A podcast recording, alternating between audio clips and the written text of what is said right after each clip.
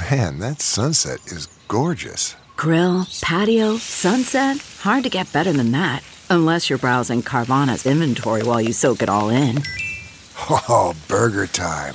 So sit back, get comfortable. Carvana's got thousands of cars under twenty thousand dollars just waiting for you. I could stay here forever. Carvana, where car buying meets comfort meets convenience. Download the app or visit Carvana dot com today.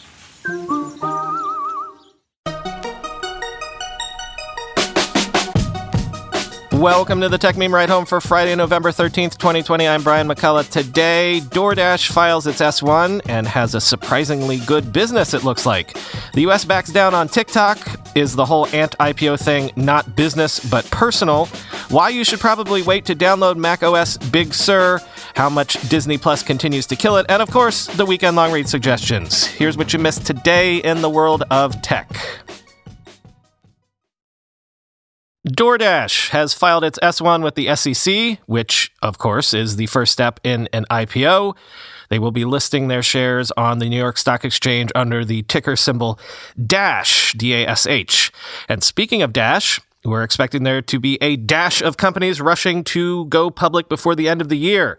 We're expecting Roblox, Wish, Affirm, Airbnb, all to file within weeks.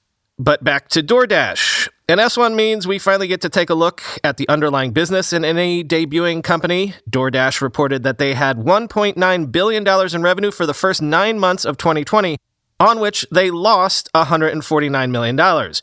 Compare that to revenue of only five hundred eighty-seven million dollars a year ago and a loss of five hundred thirty-three million dollars, quoting Alex Willam in TechCrunch.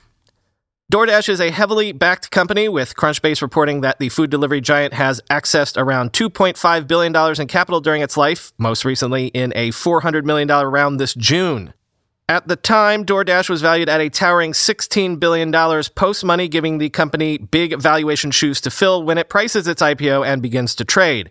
DoorDash has grown incredibly rapidly, scaling its revenues from two hundred ninety-one million dollars in twenty eighteen to eight hundred eighty-five million dollars in twenty nineteen, and more recently from five hundred eighty-seven million dollars in the first nine months of twenty nineteen to one point nine two billion dollars in the same period of twenty twenty. That is two hundred twenty-six percent growth in twenty twenty thus far, the sort of expansion that explains why DoorDash was able to attract so much capital at such high prices. How high quality is DoorDash's revenue? In the first three quarters of twenty nineteen, the company had gross margins of thirty-nine point nine percent, and in the same period of twenty twenty, the figure rose to fifty-three point one percent, a huge improvement for the consumer consumable delivery confab. The result of DoorDash's epic growth and gross margin improvement has been radically improving profitability.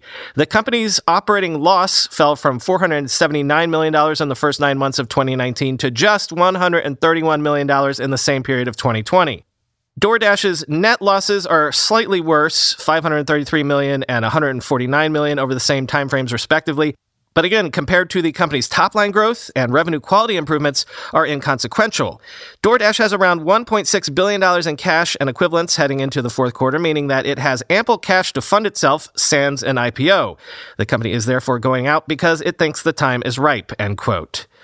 Yeah, that's a bigger, better business than I certainly expected. Growing faster than I expected, but then maybe I shouldn't be surprised because, you know, COVID, but also EBITDA positivity, improving gross margins. Maybe they think they need to get out the door now before a vaccine actually shows up and maybe stalls their growth a bit. Real quick, because I'm really kind of sick of this Michigas, but the Wall Street Journal, no less, has headlined it thus. The U S has backed down on TikTok, which is otherwise to say TikTok has not gone dark and doesn't look like it will be anytime soon. Quote, the Commerce Department said Thursday it wouldn't enforce its order that would have effectively forced the Chinese-owned TikTok video-sharing app to shut down in the latest sign of trouble for the Trump administration's efforts to turn it into a U S company. In announcing its decision, the Commerce Department cited a preliminary injunction against the shutdown last month by U S District Judge Wendy Beatlestone in Philadelphia in a suit brought by three TikTok stars, comedian Doug Marland, fashion guru Cosette Renab, and musician Alex Chambers. Judge Beatlestone said that the government action quote, presents a threat to the robust exchange of information materials, end quote, and therefore likely exceeds the government's authority under the International Emergency Economic Powers Act, the law the Trump administration has relied on to take action against TikTok. The U S government appealed that order late Thursday, end quote. And another quick follow-up to something we've been talking about, also from the Wall Street Journal. Sources are saying it was Chinese President Xi Jinping himself who personally made the decision to stop the Ant Group's I P O, as he was reportedly furious about Jack Ma's criticism of regulators and incumbent banks. Quote, the rebuke was the culmination of years of tense relations between China's most celebrated entrepreneur and a government uneasy about his influence and the rapid growth of the digital payments behemoth he controlled.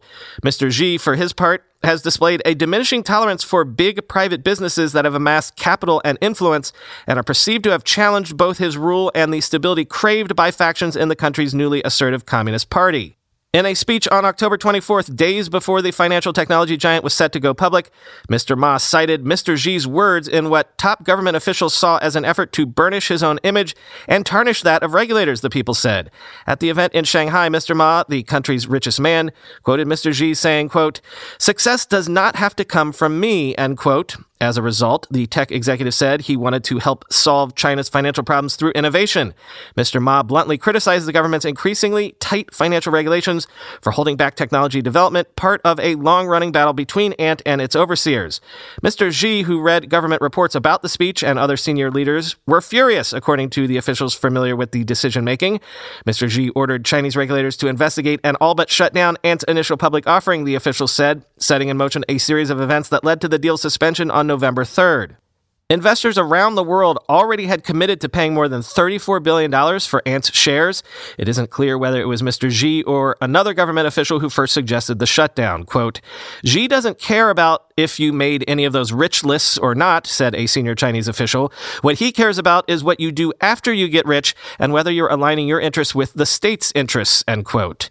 Chinese regulators have long wanted to rein in Ant, according to the Chinese officials with knowledge of the decision-making, end quote. macOS Big Sur is available for download and installation, and it's usually a bad idea to install a new O S right away, but it seems to especially be the case this time because there seem to be serious bugs that still need to be worked out.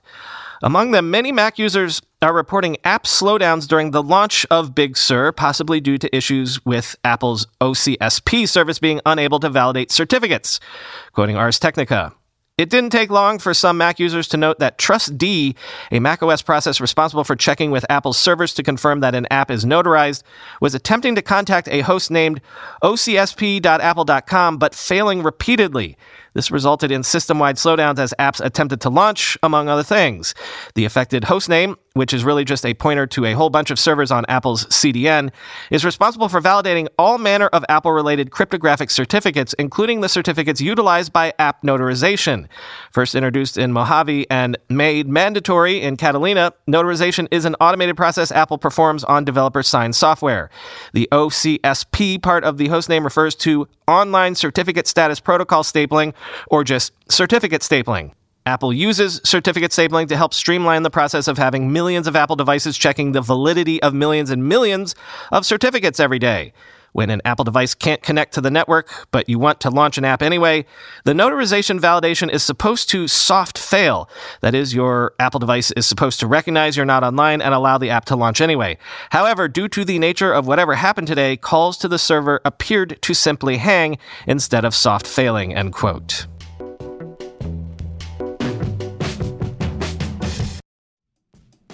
How do you make a password that's strong enough so no one will guess it, and it's impossible for you to forget, and do it for one hundred different sites, and make it so everyone in your company can do the same without ever needing to reset them? Sounds impossible unless you have one Password. More than any other product I've ever told you about, I can vouch one thousand percent for one Password. I can't live without it. one Password makes strong security easy for your people and gives you the visibility you need to take action when you need to. Any device, any time, one Password lets you securely switch between iPhone, Android, Mac, and P C with convenient features like autofill for quick sign-ins. All you have to remember is the one strong account password that protects everything else. Your logins, your credit cards, secure notes, or the office Wi-Fi password. one Password's award-winning password manager is trusted by millions of users and over one hundred thousand businesses from I B M to Slack. It beat out forty other options to become Wirecutter's top pick for password managers. Right now, my listeners get a free two-week trial at one password dot com slash ride for your growing business. That's two free weeks at one password dot com slash ride. Don't let security slow your business down. Go to one password dot com slash ride. Whenever I need to do financial research for this show, for instance, during tech earnings season, when I have to analyze how various companies' stocks have been performing, I only ever turn to our sponsor today, Yahoo Finance. For more than twenty-five years, Yahoo Finance has been the brand behind every great investor. Whether you're a seasoned investor or are looking for that extra guidance, Yahoo Finance gives you all the tools and data you need in one place. They are the number one finance destination, producing a holistic look at the financial news cycle, including breaking news, original editorial perspectives, analyst ratings, independent research, customizable charts, and so much more. Securely link your brokerage accounts for a unified view of your wealth, including four oh one k and other investments. A comprehensive perspective is what sets apart great investors, and it's how Yahoo Finance ensures you have the insights to look at your wealth in its entirety. With a community of over ninety million users each month, their real strength is helping you on your way to financial success. For comprehensive financial news and analysis, visit the brand behind every great investor, yahoo finance dot com, the number one financial destination, yahoo finance dot com. That's yahoo finance dot com. Let's check in with Disney, which continues to be a non-tech company that we need to cover for tech purposes, because look, they're absolutely killing it in streaming. In their earnings report last night, Disney revealed that Disney Plus now has more than seventy-three million subscribers, up from fifty-seven point five million at the end of June. So not only have they in one year blown through their most optimistic subscriber projections for the first three years of Disney Plus's existence, but they seem to be continuing to grow.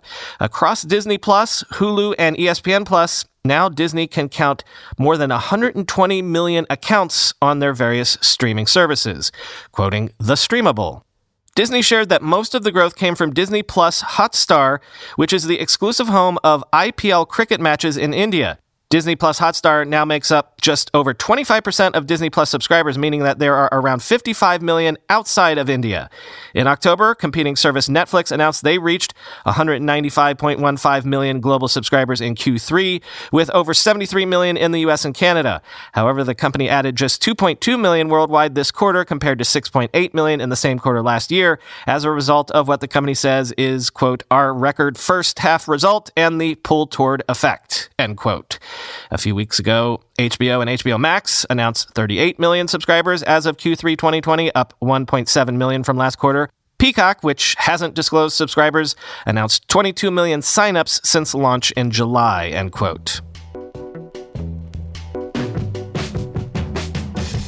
Time for the Weekend Long Read suggestions, and let's start out with a Twitter thread wherein Ken Sharif takes a look back at the first ever ARM processor, the ARM one, which was built back in nineteen eighty-five and had twenty-five thousand transistors compared to the sixteen billion transistors of Apple's new M one chip, quote, the ARM one processor ran at six megahertz, while the M one runs at three point two gigahertz, over five hundred times faster. While the ARM one was a single processor, the M U has four high-performance C P U cores, four efficiency C P U cores, a sixteen core neural engine, and an eight core G P U. The ARM processor started with the Acorn RISC machine project in nineteen eighty-three. Apple got involved in the late nineteen eighties using the low-power ARM six ten processor in the ill-fated Newton handheld. In nineteen ninety, Acorn, Apple, and V L S I Technology formed Advanced RISC Machines, or ARM, with Apple owning forty-three percent, end quote. And next, Forbes has an interview with A I expert Kai-Fu Lee, who says, if there's any doubt, he's going to just go ahead and call it.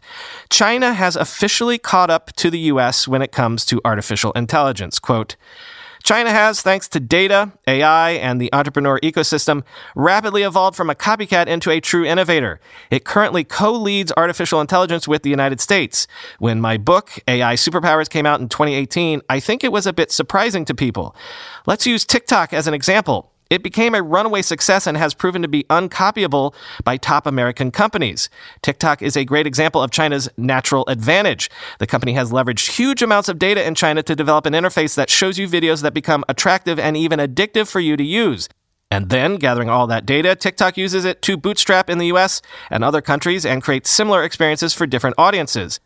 A I lets TikTok deliver a targeted experience with each individual and thus gathers data for constant iteration. TikTok shows that if you have a good product, iterate the product, use the A I to get users more interested, you can grow more geographies. It has become a global phenomenon. That is a typical Chinese story. Arguably, there are no breakthrough A I technologies in TikTok. It is excellent execution, lots of data, iteration, and aggressive growth. I think that is the formula that led to the Chinese consumer A I success, end quote. And now two pieces on a similar subject. one zero looks at how the need for contact tracing recently has hooked employers on worker surveillance devices. So even when we all go back to the office full time, don't be surprised if your boss welcomes you back with a tracking device. Quote, "From time clock punch cards to R F I D access cards, workplace tracking has traditionally focused on whether an employee is present at work or not. Physically tracking individual workers has until now been reserved for high-risk workplaces like healthcare and construction because the promise of a safer working environment has outweighed potential privacy concerns. That said, digital surveillance of white-collar and remote workers, which includes tracking their locations and what they type, has recently been on the rise. But now that every office, manufacturing plant, fulfillment center, and sports arena carries an immensely elevated risk due to the coronavirus, physically tracking employees may be going mainstream," end quote. And Vice takes a look at the exam monitoring software that students have been forced to use as they learn remotely, and how students are starting to buck against the use of things like hand mirrors and three D room scans. Quote, "There has been a fierce backlash against Respondus at W L U, petitions demanding that the school administration ban the software from campus or change its proctoring policies have collected thousands of signatures. Similar petitions have spread across scores of universities. Wilfred Laurier is not the only school where students must comply with complex, often bizarre remote exam requirements. At Arkansas Tech University, some students were sent a long list of instructions for taking tests through the exam monitoring software Proctor U. Before beginning an exam, students were required to hold a mirror or their phone's front-facing camera to reflect the computer screen and then adjust the webcam so the instructor can see your face, both hands, scratch paper, calculator, and the surface of your desk, according to an email obtained by Motherboard. The W L U student government has met with administrators to share student complaints about the software, and the university has already been forced to backtrack on a department policy that would have required all students taking a math class to purchase an external webcam and tripod, something the department head himself acknowledged would be difficult given the pandemic-induced webcam shortage," end quote. The Wall Street Journal dives into a question I've been wondering about this week, that is, is SoftBank really on the mend? On the turnaround path? And if so, how did Masa-san pull this off? Well, according to the Journal, he had help. Quote, "Mister Son pulled his conglomerate back from the void with a sharp and surprising strategy shift, selling off holdings that have been central to his investment and operating blueprint and buying back shares. The world's biggest tech investor relinquished majority control over its last major operating businesses, sealing SoftBank's transformation into an investment firm and Mister Son's reputation for not doing anything by halves. When SoftBank's shares lost nearly half their value, almost fifty billion dollars in two weeks this spring, Mister Son and his senior team held daily calls with executives at hedge fund firm Elliott Management Corp," said people familiar with the discussions. "Elliott, since last fall, has built a SoftBank stake that likely makes it the company's number two shareholder after Mister Son," they said.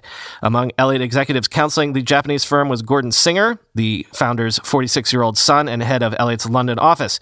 Mister Singer and his team pressed Mister Son to improve corporate governance and buy back shares. In the end, SoftBank bought back more stock than Elliott had pressed for, surprising executives at the hedge fund, and sold enough assets to leave the company as much as sixty billion dollars in available cash, said a person with knowledge of SoftBank's finances, end quote. Finally, some devs and other tech workers who had the ability to do so have been decamping to exotic locales to try to work through the pandemic in style. Heck, I keep hearing about N Y C tech folk heading to Miami to ride out what looks to be the coming storm in the north this winter. But for those who went further afield, who went overseas, some seem to be regretting it. According to the New York Times, tax trouble has followed, personal relationships have been strained, and even guilty consciences have resulted. Quote, David Malka, an entrepreneur in Los Angeles, had heard from friends who were living their best work lives abroad. In June, he created a plan. He and his girlfriend would work from Amsterdam with a quick stop at a discounted resort in Mexico along the way. The first snag happened almost immediately. In Cabo San Lucas, Mister Malka and his girlfriend realized that the European Union wasn't about to reopen its borders to American travelers as they had hoped. Returning to the United States wasn't an option. Mister Malka's girlfriend was from the United Kingdom and her visa wouldn't allow it. The two decided to stay in Mexico a bit longer. At first, it was glamorous, Mister Malka said. Working by laptop, he manages a portfolio of vacation rental properties. They had the resort to themselves. But by the second week, their situation began to feel like Groundhog Day. The city and the beach were closed, so the couple never left the resort. Meanwhile, the travel shutdown was hammering his business. All we could do was sit by the pool or go to the gym, Mister Malka said. The repetition, boredom, and isolation all wore on them, end quote. Yeah, I'm sharing this as either a hate read or schadenfreude read or eat your heart out read sort of story, depending on your perspective on all this.